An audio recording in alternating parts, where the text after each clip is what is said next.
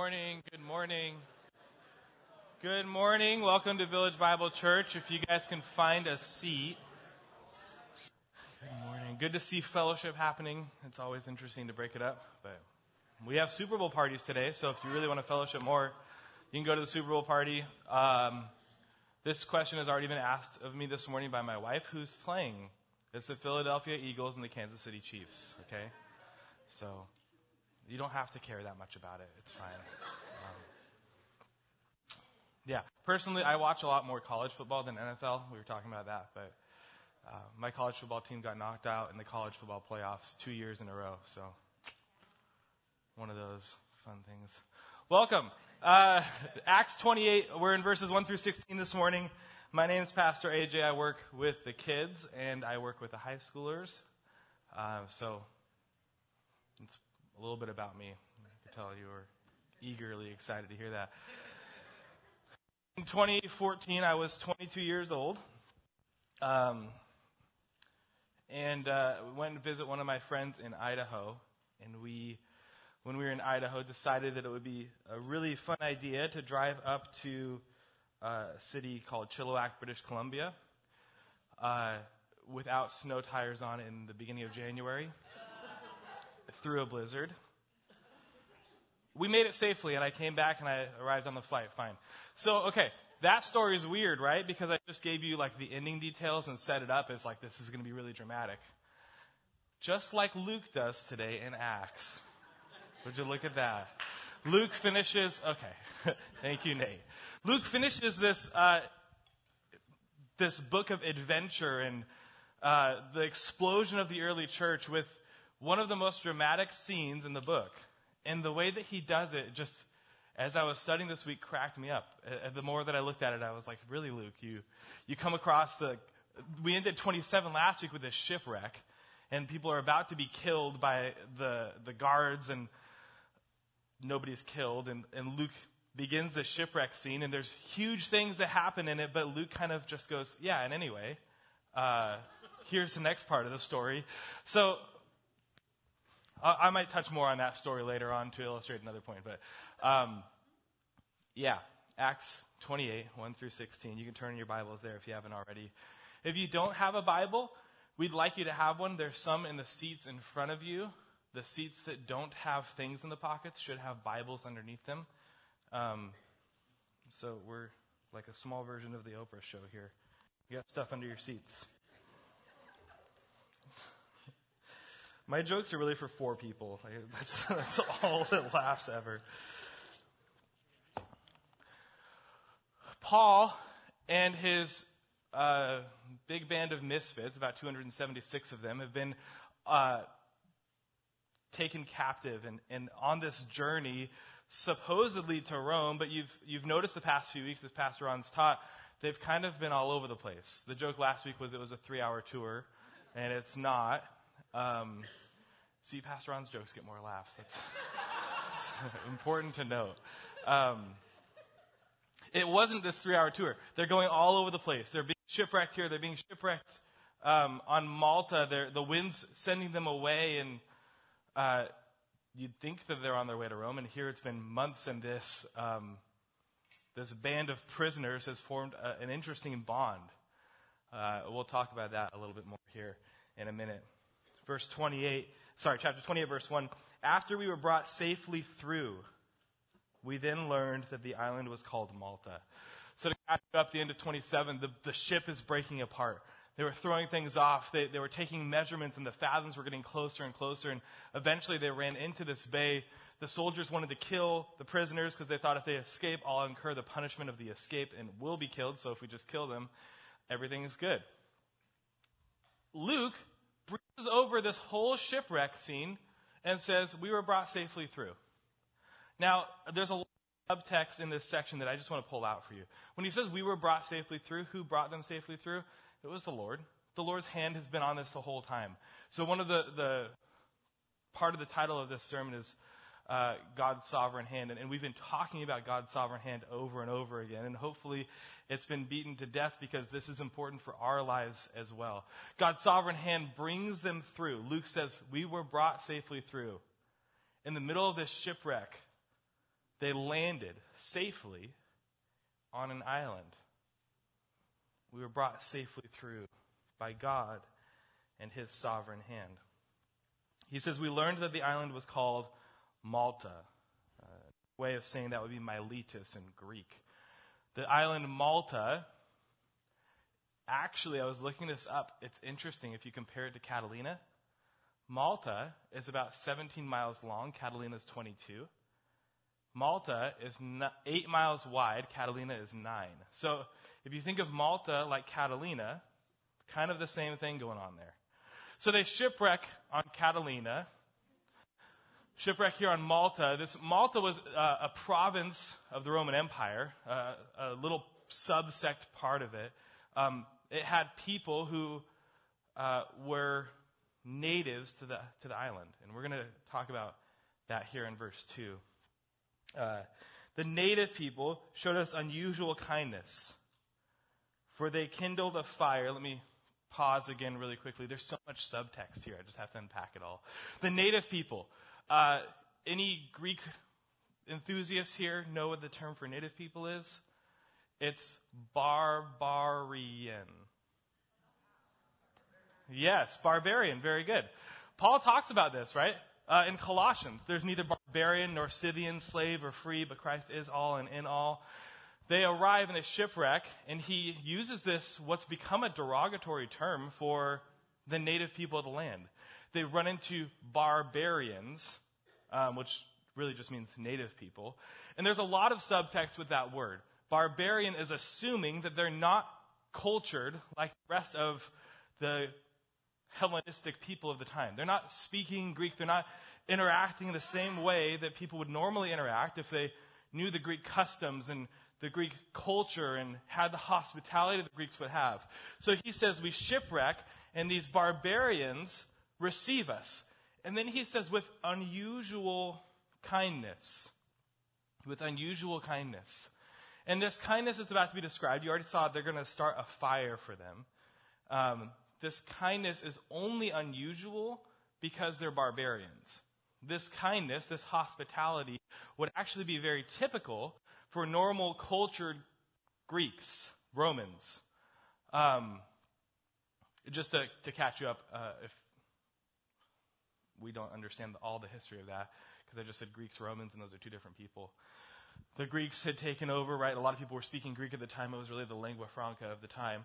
Uh, and then the Romans had taken over that Greek empire. Now it's under Roman control. And so when I say that they're Greek speaking or Hellenistic, that's really the, the culture of the time was absorbed by the Romans there. So the Romans here own this province and they have these people living on it who are showing unusual kindness. And what baffles me in this story, this unusual kindness, is that they see a, a crew of prisoners shipwreck on their island.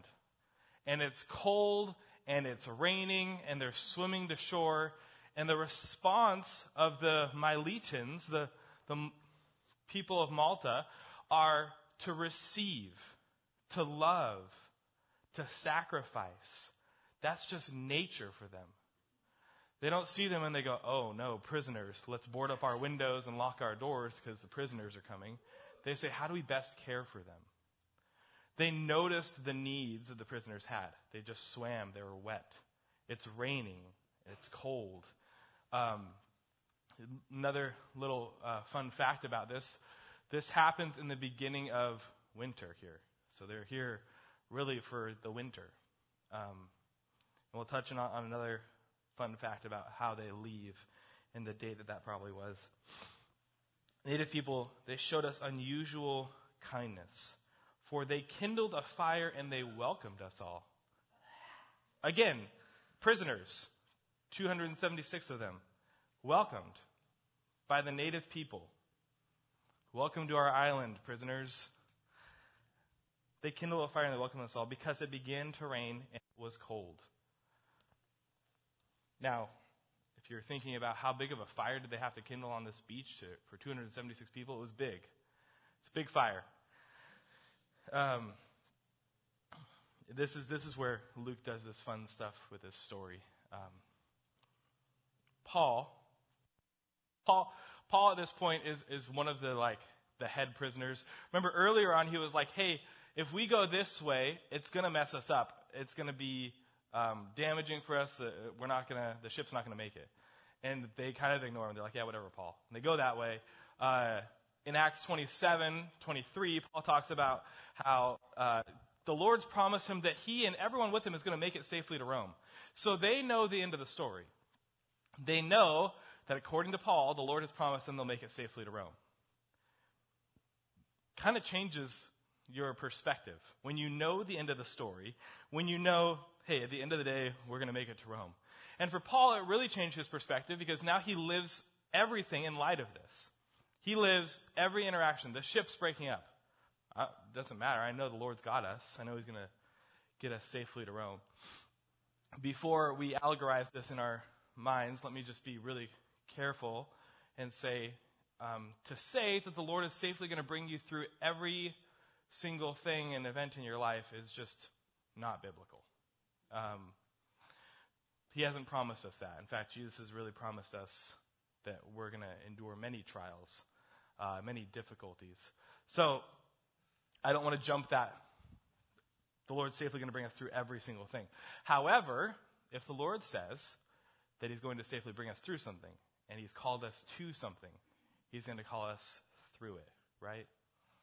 That's where we rest. We don't rest on everything that we ever go through is going to be a-okay because uh, we have Jesus. Now, of course it is, but it doesn't mean it's going to work out for our ultimate um, safety, really. It will work out for our good and for the Lord's glory. Of course it will.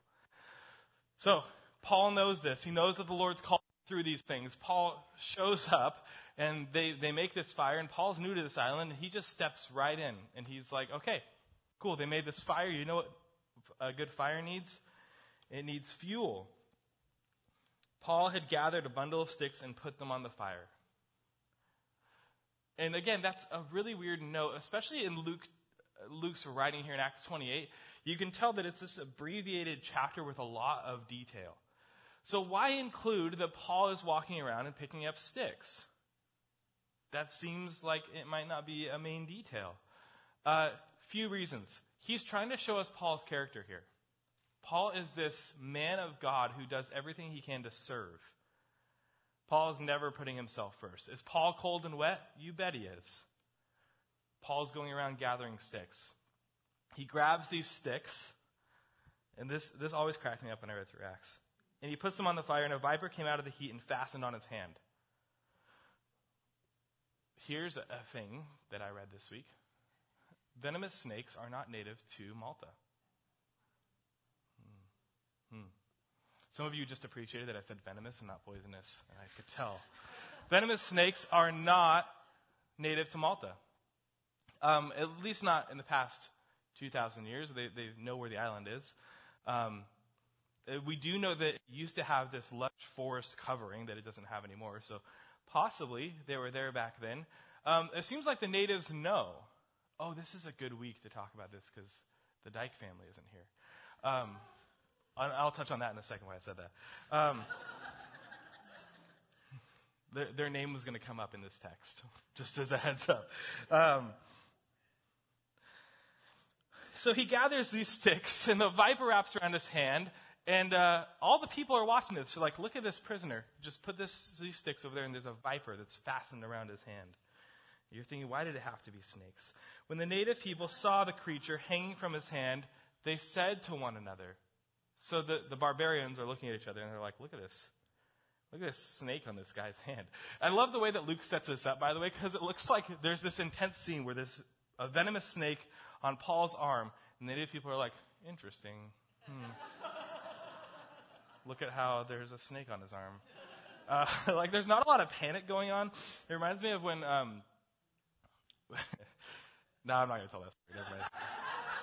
I'll tell. I'll tell it. Just to be honest. Um, the first youth event that uh, Justin and I did, we we were cooking steaks and French fries for the high school guys, and uh, they were playing hockey in the gym, and I walk into the I walk into the kitchen, and there's just this grease fire, and I was like, interesting.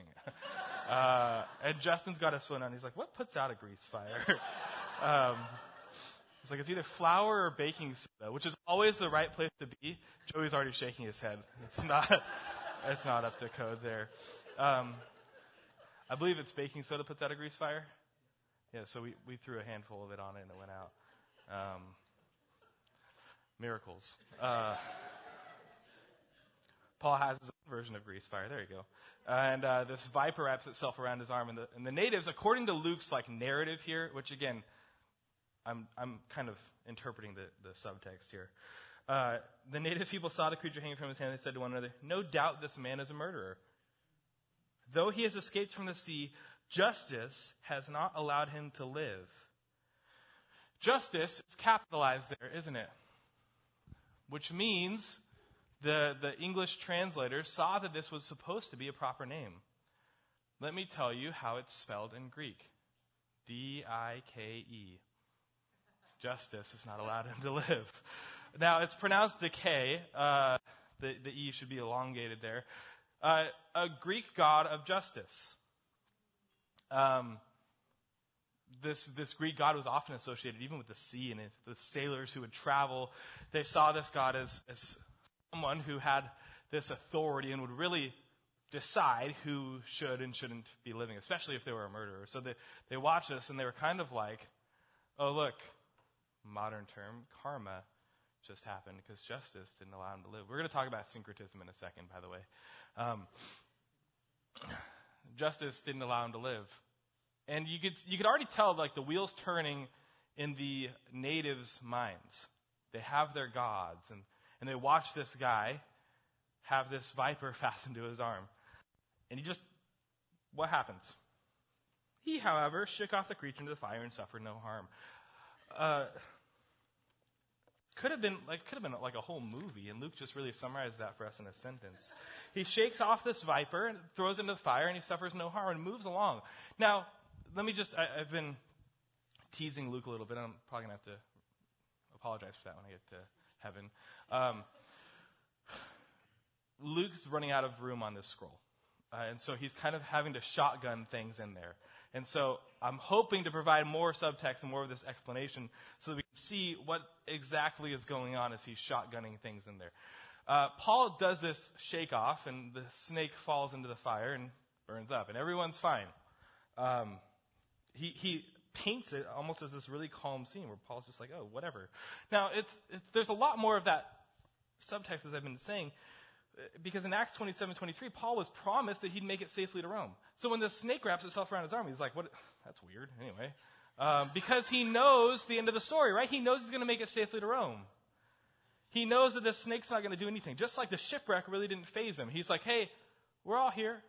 We're going to swim. We're going to make it. It's okay. Uh, Paul just has this complete faith and trust in what the Lord said he's going to do. Almost seems like an application point. We'll come back to that. Um, so the natives were waiting for him to swell up, verse 6, or suddenly fall down dead. But when they had waited a long time and saw no misfortune come to him, they changed their minds and said that he was a god. Oh, so close. Uh, they begin this whole scene with um, the God of justice has executed exactly what his role should be. And uh, now the people are going to suffer. Uh, no, in fact, Paul doesn't suffer, and the natives say he is a god. No. Uh, we don't get the, the subtext here from, the, sorry, the context here from Luke that uh, Paul refutes this, but we, we can trust from the rest of the book of Acts uh, when Paul is called a god before uh, that Paul refutes it because that's his character. Um, Paul is not a God. In fact, he worships the one true God. And he's going to show them that in a second here. Point number one in your notes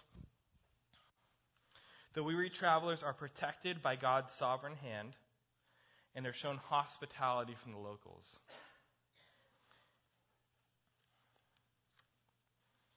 So those blanks are protected in hospitality.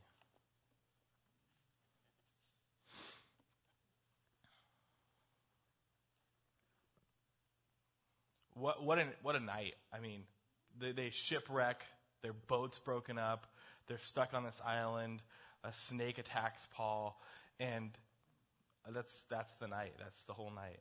Um, but already the locals are seeing immediately in one night. There's something different about this Paul. There's something different about who he worships or, or who he is. Verse 7 Now in the neighborhood of that place were lands belonging to the chief man of the land named Publius, who received us and entertained us hospitably for three days.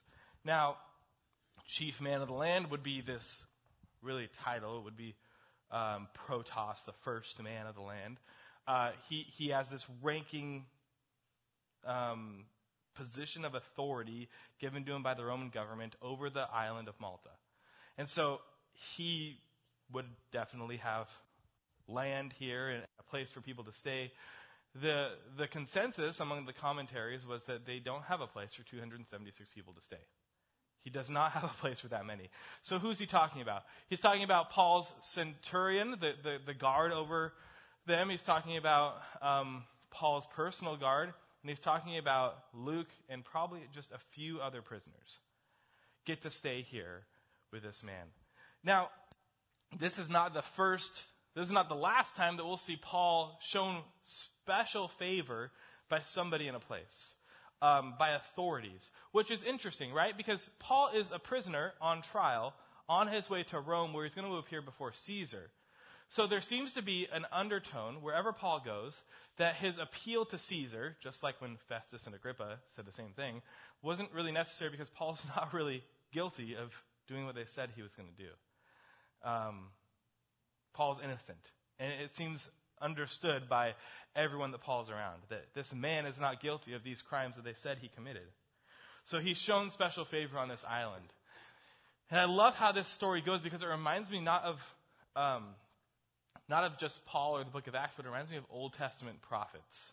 Uh, so Paul's going to crash land on this island and he stays with this guy and look what happens. It happened that the father of Publius lay sick with fever and dysentery. Dysentery. If you've ever played Oregon Trail, this is it for you. Um, Hippocrates would say that uh, fever and dysentery uh, was almost a sure death of the time. Now, you'd probably be thinking, how do you measure a fever back then? Because they don't have the, the little guns that you point to your head. They don't have the same thermometers. So a fever, to be noticeable, would have to be bad. Right? They're not calling out of work sick with a 99.6. Um, this thing is bad. It's laid him in bed. This man, the chief man of the island, right? The first man of the island, his father is the one laying sick in bed. So we can even assert from context that this father of his is not young. He is older. He has fever. He has dysentery. It's not going well. Almost a complete death sentence from the philosophers of the time. I quoted Hippocrates, but there's others who would say um, dysentery, fever, basically a death sentence. Uh, so, what happens? Well, we, we know what happens because we're believers. We know that God's going to work. It happened that the father of Publius lay sick with fever and dysentery, and Paul visited him and prayed, and putting his hands on him, healed him. I love this, this imagery. Do, do you think that you need to put your hands on someone to heal them? No. But I love the imagery that Paul uses, and, and Jesus uses this same thing, laying his hands on people to heal them. It's this um, presence, this, this physical showing of, of care that people need physical touch in some regard, a healthy way. So Paul encounters this older man with fever and dysentery, something that he very well could catch. And he kneels down and he lays his hands on him and he prays. And Luke can't give us all the story here, but he just gives us this quick snippet and says, Paul put his hands on him, Paul prayed and healed him. God heals this older man laying sick with fever and dysentery. What an insane story. Now, when this had taken place, and we, have seen this uh, in the Gospels, Jesus begins to heal in a place, and all of a sudden, all the sick are brought. Um, everyone on Malta begins to bring their sick who need healing. And you would bet um, that Paul, by the way, don't, don't bet on the Super Bowl. That's foolish. Um, you would bet that Paul would be sharing the gospel with these people. Um, that people are becoming saved. Paul doesn't just lay his hands on him. Luke includes that little bit. He prayed with him and healed him. Paul's not saying that his authority is coming from himself at all.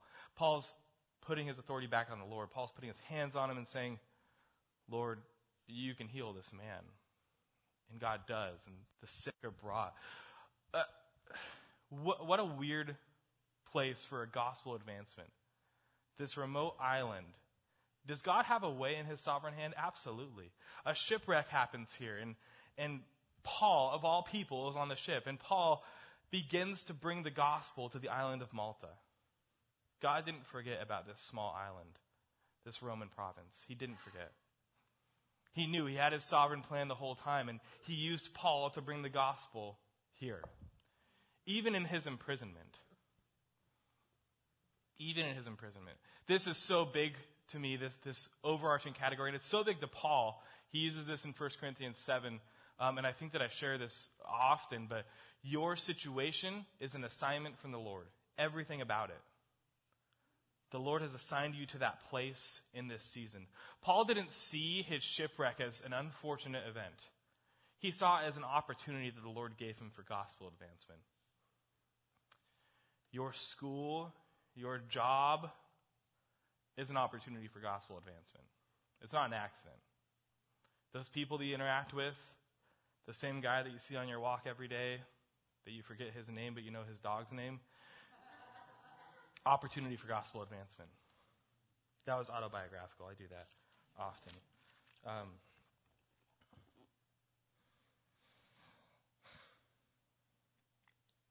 the rest of the people on the island came, they had diseases, and also came and they were cured. They also honored us greatly, verse 10. And when we were about to sail, they put on board whatever we needed. The hospitality of these people is just immaculate. Um, Paul and Luke arrive and they referred to these people as barbarians. Um, you'd think people without culture, without proper manners, without proper um, interactions at all. And these people are just overwhelmingly abounding with hospitality and kindness. Uh, and they receive the gospel. Beautiful part of the story. Uh, point number two Paul prays and God heals many people on Malta. Praise and heals are the two blanks there. Paul prays, God heals many people on Malta. God is the healer, and I think that, that Luke is assuming that we know that. Um, Paul is not this magician or this mighty man in and of himself. It's the Lord who's working through him. Paul constantly, if you read his letters, gives the Lord credit and glory for everything the Lord's doing through him and in him. So, this is sort of the, the climax of these past few chapters. That what we're about to see is what Paul has said that the Lord told him he's going to do the whole time. He's going to make it to Rome. Interestingly, three years earlier, Paul wrote this long letter, 16 chapters in length, to the church in Rome. After three months, three months, they spent the entire winter there. We set sail in a ship that had wintered in the island, a ship of Alexandria. Three months. Do you know what the scholars say was the date that they set sail? It was early February. We're in the anniversary of it. Isn't that crazy? Um, early February, they set sail for Rome. Now, this, this ship had also wintered there, meaning they decided that they couldn't really sail for the winter. Normal, uh, normal of the day that, that ships carrying cargo or people would not chance it but they'd dock for a while. Uh, there, is, there is a main port in Rome that Paul and uh, his companions are going to arrive at, uh, and this ship is going to go there with them. Now, the ship is from Alexandria, and Luke describes it as having twin gods on them, on the ship. Um, now, let's talk about that really quick. He says uh, it's a ship of Alexandria with twin gods as a figurehead twin gods are Gemini. Um, I just thought this was a really cool opportunity to say horoscopes are evil and syncretistic and have nothing to do with Christianity. So please don't pay attention to them. Um, Paul, Paul, this is a this is a joke in Luke, Luke's writing. Paul sees this as like it's funny that the Lord is the one who's brought them safely through all these things.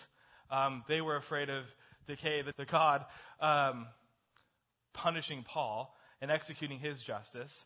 And now Paul sees this ship, and there's heavy irony set with it. It's got twin gods, the twin gods of Gemini, really the gods of the sea that would that would be protecting sailors. Um,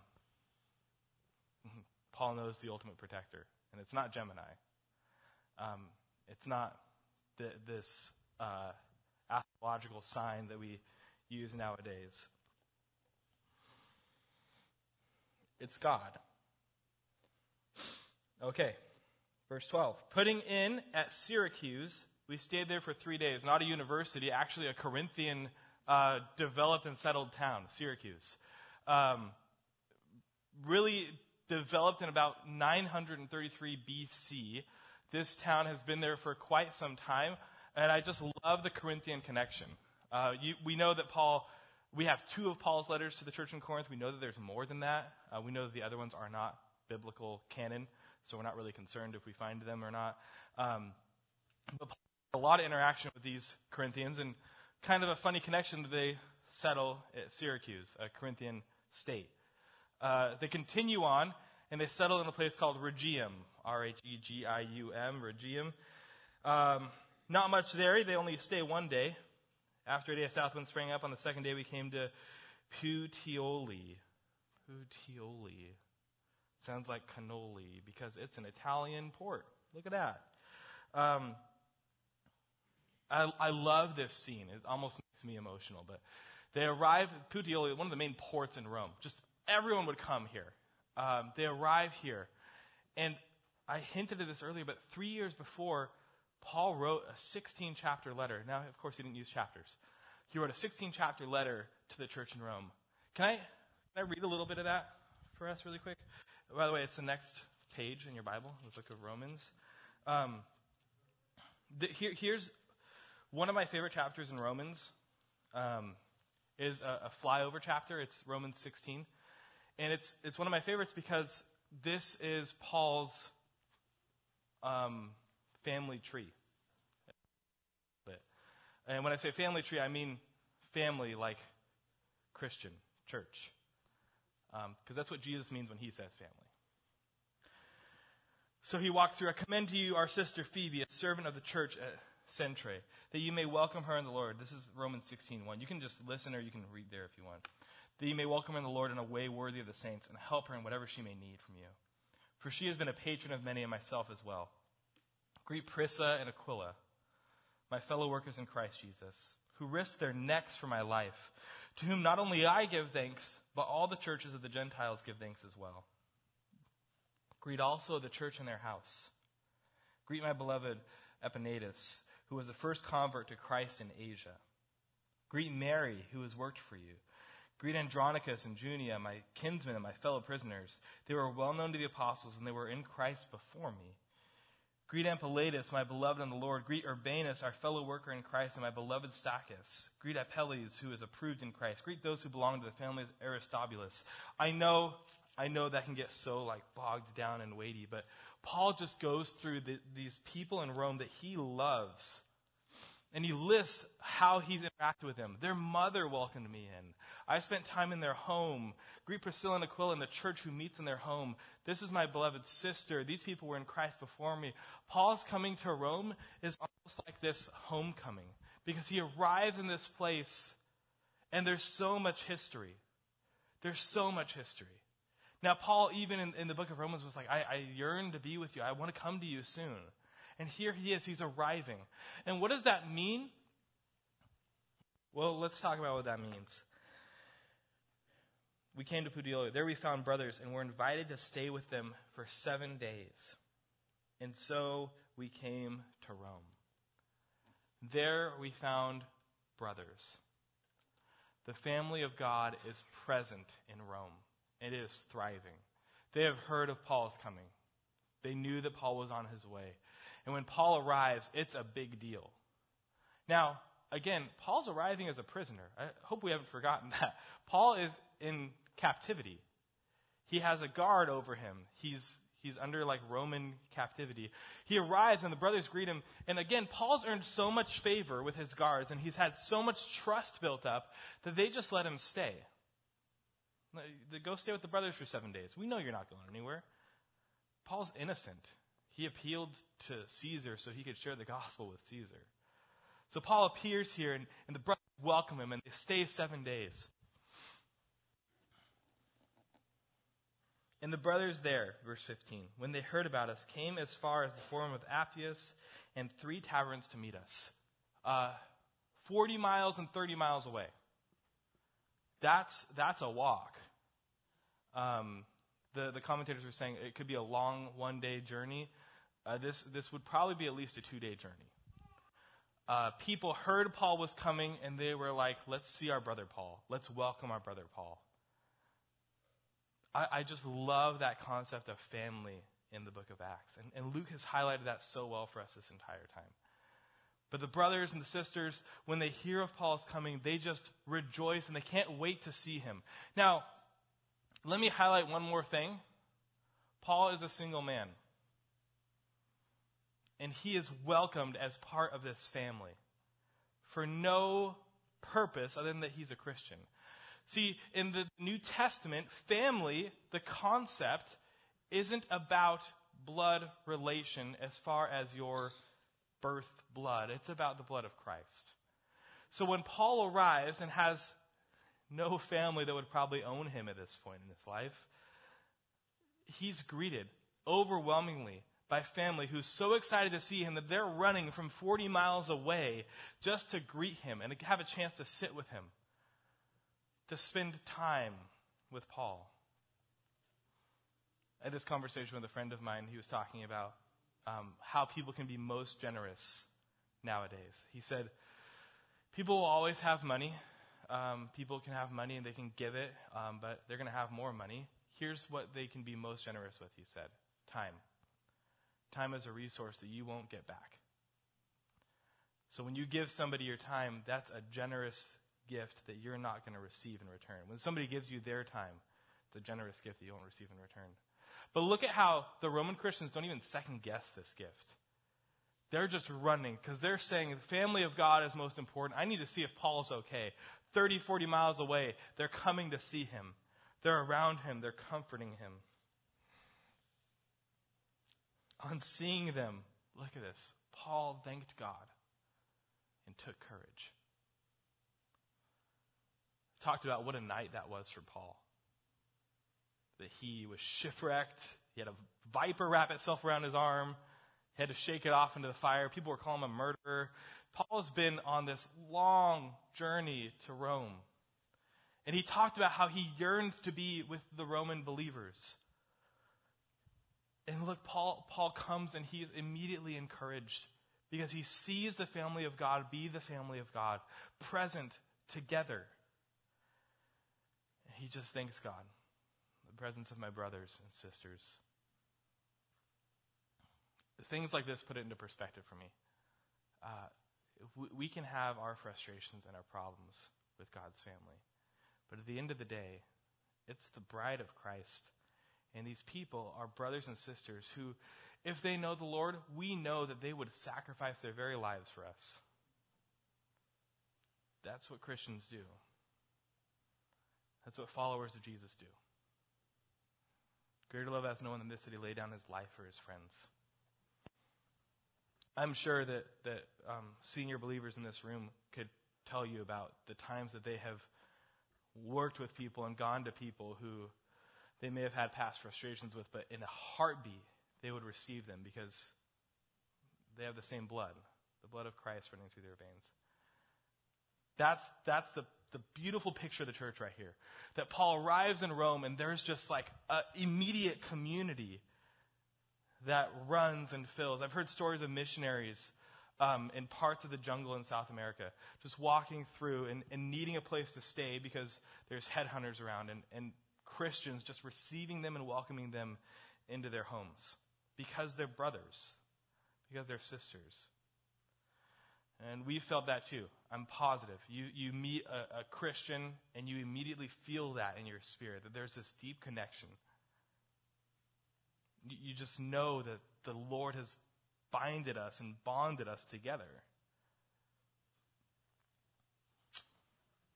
I love that. Paul was, he thanks God and he takes courage. And again, Luke can't give us too much information here, but that's what he gives us. And you, you could just sense the relief in Paul to be here. When he came to Rome, Paul was allowed to stay by himself. Again, Paul is a prisoner with the soldier who guarded him. Later, uh, later manuscripts would include that he was allowed to stay by himself outside of the barracks. Um, it's not included in our Bibles, and it's simply because it was a later historical ad- addition. Um, th- that is what happened, but it's just not biblical canon because it wasn't in the first manuscripts. Um, Paul's here in Rome, outside of the barracks, apart from the other prisoners, staying with his guard. What a, what a job for a Roman guard to be in around Paul, just so close to this guy who's praying day and night. I think Pastor Ron touched on this last week. He's praying day and night. He's watching Paul worship. He's watching Paul. Paul yearns to read. If you remember the end of Second Timothy, he asked Timothy to bring the parchments, bring the books, because he, he wants to read. Um, Paul is just constantly studying, learning, worshiping, praying, everything he can do in the presence of God. And this guard is near him, and you, you just know that this guard, if he's not a believer at this point, that he's on the verge, watching this man say, We're going to make it to Rome. I don't need to worry about any vipers. These people can be healed because I'll sit over them and pray over them. What a front row seat this Roman guard was given to the ministry of Paul. Let me uh, conclude. God fulfills his promise to Paul, and God's family shows more hospitality as Paul's journey to Rome comes to a close. Paul made it to Rome, just like God said. That's not something we can just fly over. There were so many instances in the midst of that that you would have thought Paul's not going to make it. Their ship just wrecked. How in the world are they going to be able to make it to Rome? They don't even have a ship. Oh, a viper wrapped itself around Paul's arm. He's going to die. Nope. Uh, Paul knew the whole time that he was going to make it to Rome. Uh, if somebody told you today the score of the Super Bowl and the final score, and you watched the game, and you were a big Kansas City Chiefs fan, and they're, they're going to win, um, and you're watching the Super Bowl, and you know the Chiefs are going to win, um, are you nervous while you're watch, rewatching the replay? No, because you know the final score. Um, just like with Paul. Paul knew he was going to make it to Rome. Why? Because God said he was going to. Paul wasn't nervous. Um, was he going through trials and difficulties? You bet he was. I'm not sure that being shipwrecked on an island is an easy thing to do. But Paul trusted that the Lord said, You're going to get to Rome. And Paul's like, I know I'm going to get to Rome because I trust the Lord completely.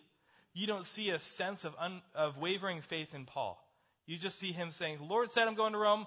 I'm going to Rome. That's it. Lord's called me here. I'm going to get there. I don't know what the through means. I don't know how, but I know I'm going to be there.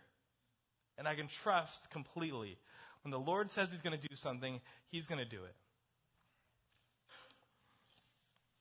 So, application number one God remains faithful even when we don't know what's happening. Be like Paul. Be like Paul is the application. Um, man, this, this is a text that's so easy to read and appreciate Paul from a distance, but when it comes to being like Paul in the middle of difficulties and trials, that's hard. Uh, because we have taught, we have been taught so much to to fix things on our own and do things by ourselves that uh, we've we've almost tried to become self-sufficient and that's really our culture in america that we want to be able to do it on our own and be by ourselves and and really not rely on anybody's help for anything because i'm my own man uh, it's just the, the problem with that is it's opposed to scripture the lord's the provider not you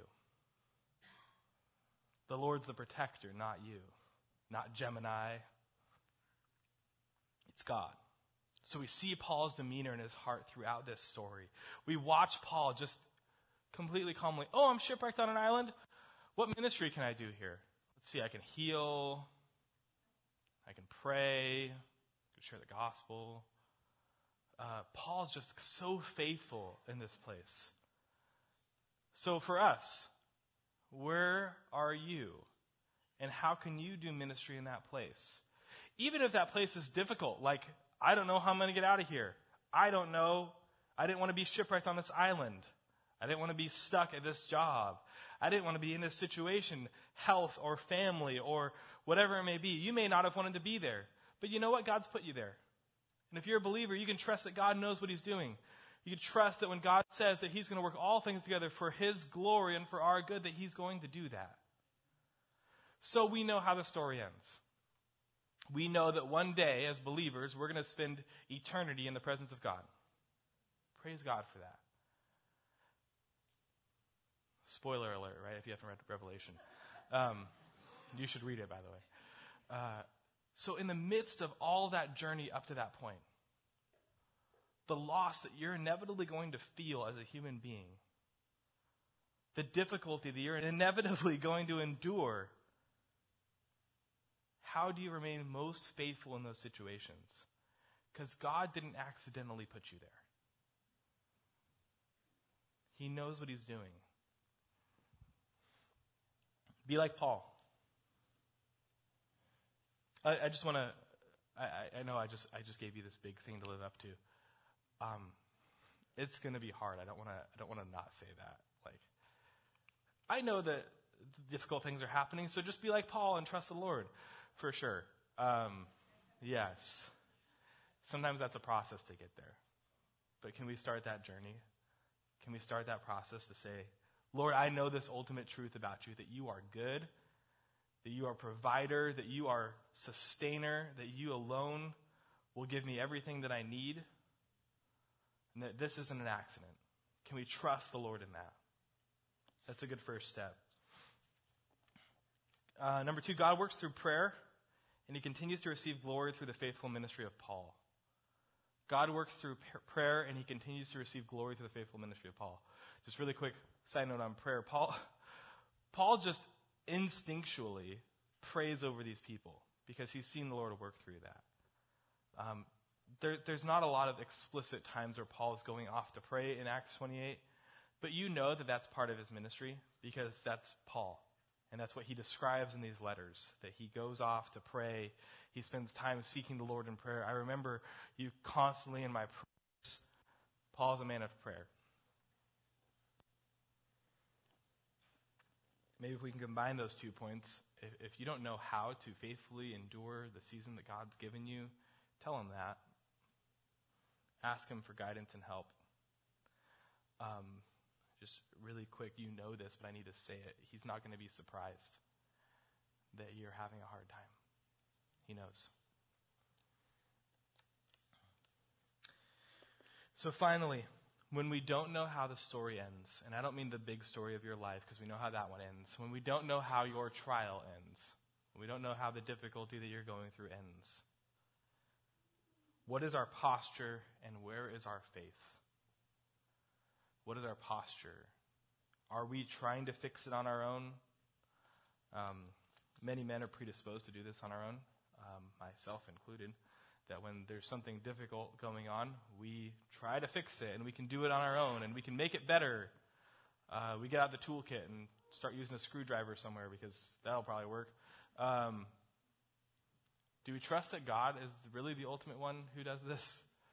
Is our posture humility, saying, Lord, I can't do this. I can't fix this on my own. I need your help. I need you to work. Is our posture humility? Finally, where is our faith? Where's our faith? Um, is it in your finances? Is it this this set that if you had enough saved up, you'd be good enough and you'd you'd be fine.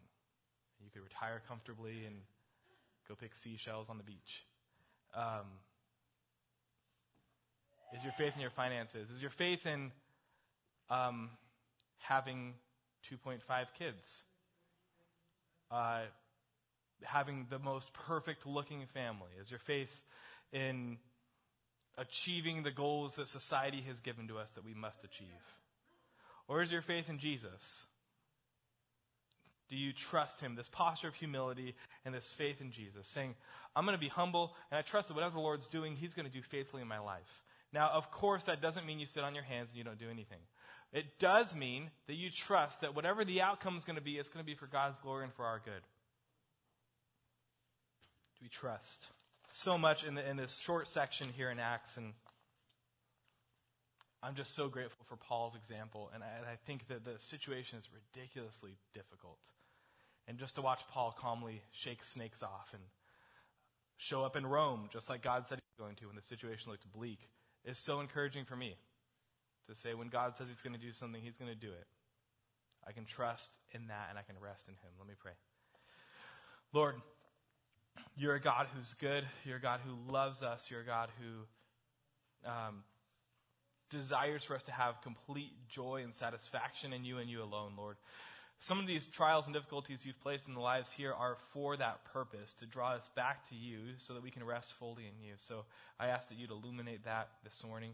Lord, you are a God of comfort, even in difficult situations. And I pray right now that people in this room who are enduring difficulties would feel your comfort, would feel your peace.